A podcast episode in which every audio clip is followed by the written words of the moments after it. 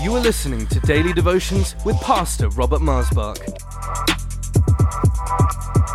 We believe that these devotions will encourage and strengthen you. So tune in, connect, and be blessed. For any more information, please visit us online at lifechurchuk.org. Welcome to Life Devotions. Thank you for joining me today. There is forgiveness with God, is the title of this devotion. You know, that's a statement here in Psalm 130.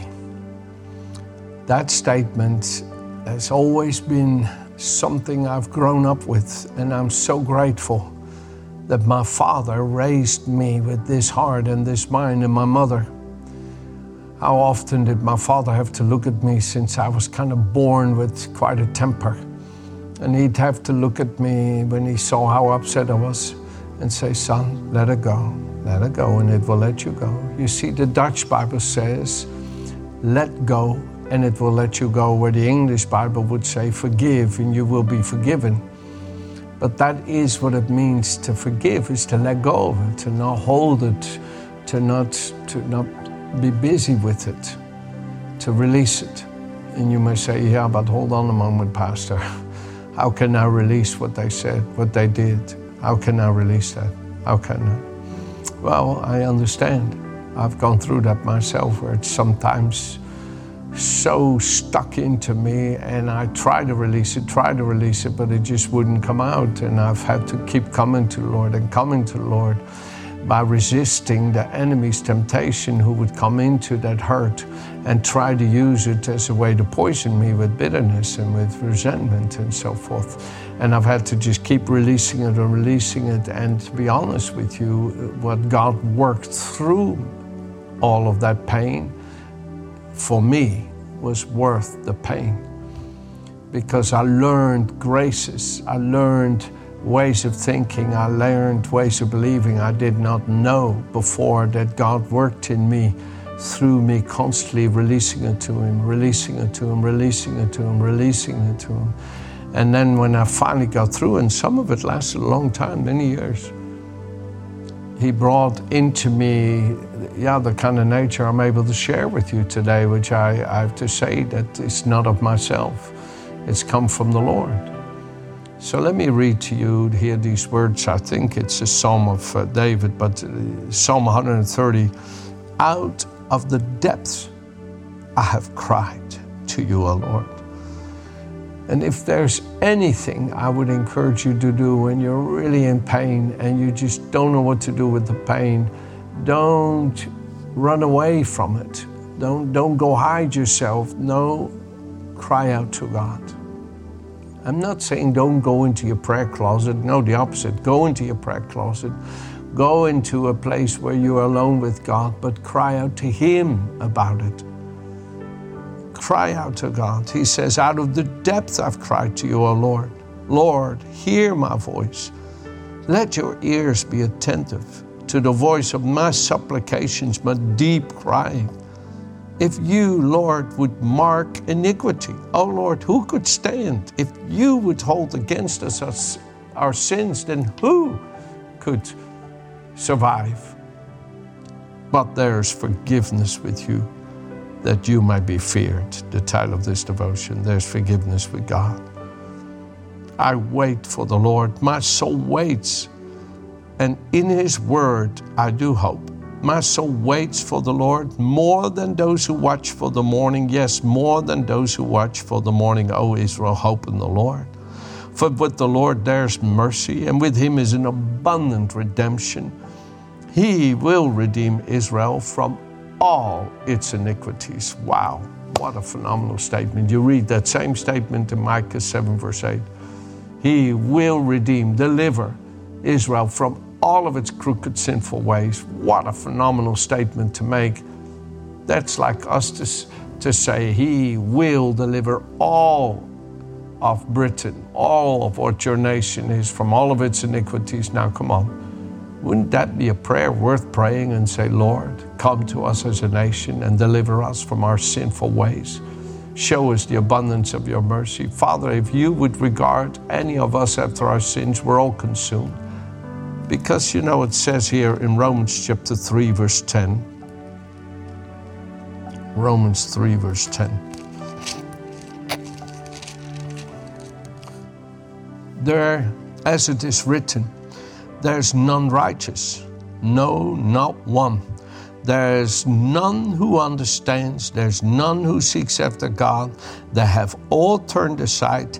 They have together become unprofitable. There's none who does good. No, not one. Their throat is an open tomb. Their tongue they have uh, with their tongue they have practiced deceit. The poison of asps is under their lips, whose mouth is full of cursing and bitterness. Their feet are swift to shed blood. Destruction and misery are in their ways, and the way of peace they have not known. There is no fear of God before their eyes. And then he says in verse 23 All have sinned and fall short of the glory of God. But, hallelujah, being justified freely by His grace through the redemption that's in Christ Jesus. All of us have sinned, but all of us can be saved from sin. Oh, what a wonderful thing it is to come into the realization there is forgiveness available to you and me with God there is forgiveness with God. I am so grateful for the love. Even though we have all sinned and fall short of His glory, and there's none righteous, yet we know what it says right here in 1 Timothy chapter 1. This is a faithful saying, verse 15, and worthy of all acceptance that Christ Jesus came into the world to save sinners, of whom I am chief. However, for this reason I obtained mercy, that in me first Jesus Christ might show all long suffering as a pattern for those who are going to believe on him for everlasting life. Wow. Wow. He says it's true. It's true. We've all sinned. But Jesus has come into the world to save sinners. So any of you know that Jesus has come for you. And He's come to release you from the burden of sin and bring unto you that wonderful spirit and grace. I am forgiven. I am forgiven.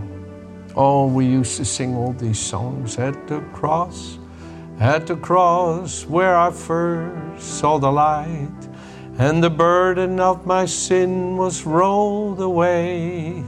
It was there by faith I received my sight, and now I am no longer the same. Oh, all these beautiful songs we used to sing when I was a young boy, and how the Holy Spirit used those songs to grab my heart and plant it inside of me, like I started this devotion. There is forgiveness with God. And when I've gone through times in my life, that the Lord arrested me when I would not admit to Him what a sinner I was. And in His mercy, He arrested me, and conviction pierced the hardness of my heart and broke through the shell of self indulgence and the pleasures of sin. And I was pierced.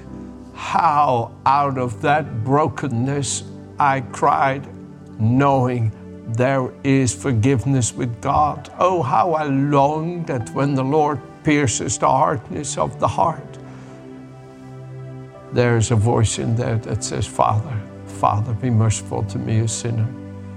You know, Jesus here in Luke chapter 18, which is again one of those amazing chapters, in Luke chapter 18, Jesus starting at verse 9, spoke a parable to some who trusted in themselves that they were righteous and despised others. I know that when you are angry or offended or feel hurt or betrayed, you can often be snared by the devil to only see the fault of others and not see your lack of mercy and grace in your own heart that I talked about yesterday. So I want to encourage you if you're hurting, I'm not minimizing the pain you're suffering or the pain that was done to you. But don't let yourself be snared by the devil that all you could see is what they, what he would see. But come to Jesus. Cry out from the depth of your heart, Psalm 130, and let his mercy and grace and forgiveness come to your heart, not just for you, but through you, fathers. And Jesus here gives this parable. He says, Two men went up to the temple to pray, one a Pharisee and the other a tax collector, the extremes uh, of the pendulum. The Pharisees was considered the ones who had everything right. The tax collectors were the worst of society considered. So Jesus uses two extremes to make his point. He says the Pharisee stood and prayed thus by himself with himself, God, thank you that I'm not like other men, extortioners, unjust, adulterers, or even as that tax collector. In other words, how can you, you vow evil, unjust person, you extortioner, you tax collector, you adulterer, you know you could get hurt and offended when you are the recipient of such wrongdoing. But be careful, be careful to not be snared in that. Take it to the Lord. It's what I'm trying to show you. Come on, take it to the Lord. Because look at this he says, um, or even as this tax collector, adulterers, or even as tax collector. I fast twice a week. I give tithes. I've never done such thing. I would never do such thing. You know how we could sometimes be so offended. And Jesus said, But look at that tax collector. He's standing afar off. He would not even raise his eyes to heaven, but he beat his breast, saying, God, God be merciful to me, a sinner. And I tell you, Jesus said, This man went down to his house justified rather than the other. For everyone who exalts himself will be humbled, and he who humbles himself will be exalted. You see, every one of us goes through the test in his life how you react to things. When you are the one that is the recipient of hurt, done by another or pain done by another. The real test is not what they've done, but what you do with that pain, what you do with that hurt, with that what ha- has happened that so cost you so much pain. What do you do with it? Do you come to it as a sweet offering to the Lord that you offer that pain to Him and He mixes it with His love? And you begin to experience healing, not just for yourself, but even for the one who wounded you. That is Jesus. He mixed his pain with the Heavenly Father's love, and out of his wounds flowed healing for the ones who wounded him. Come on, take this word to heart. I really believe the Holy Spirit's speaking to you. David says, and I'll close with that statement here from Psalm 32. David says, Oh, I love this psalm. And, and, and, Paul uses it in the book of Romans. Blessed, happy, fortunate to be envied is he who has forgiveness of his transgressions continually exercised upon him and whose sin is covered. Blessed, happy, fortunate, and to be envied is the man to whom the Lord imputes no iniquity and in whose spirit there's no deceit. He has nothing to hide. Nothing to hide. Come, let this love flow through you and in you. Amen. Have a good day.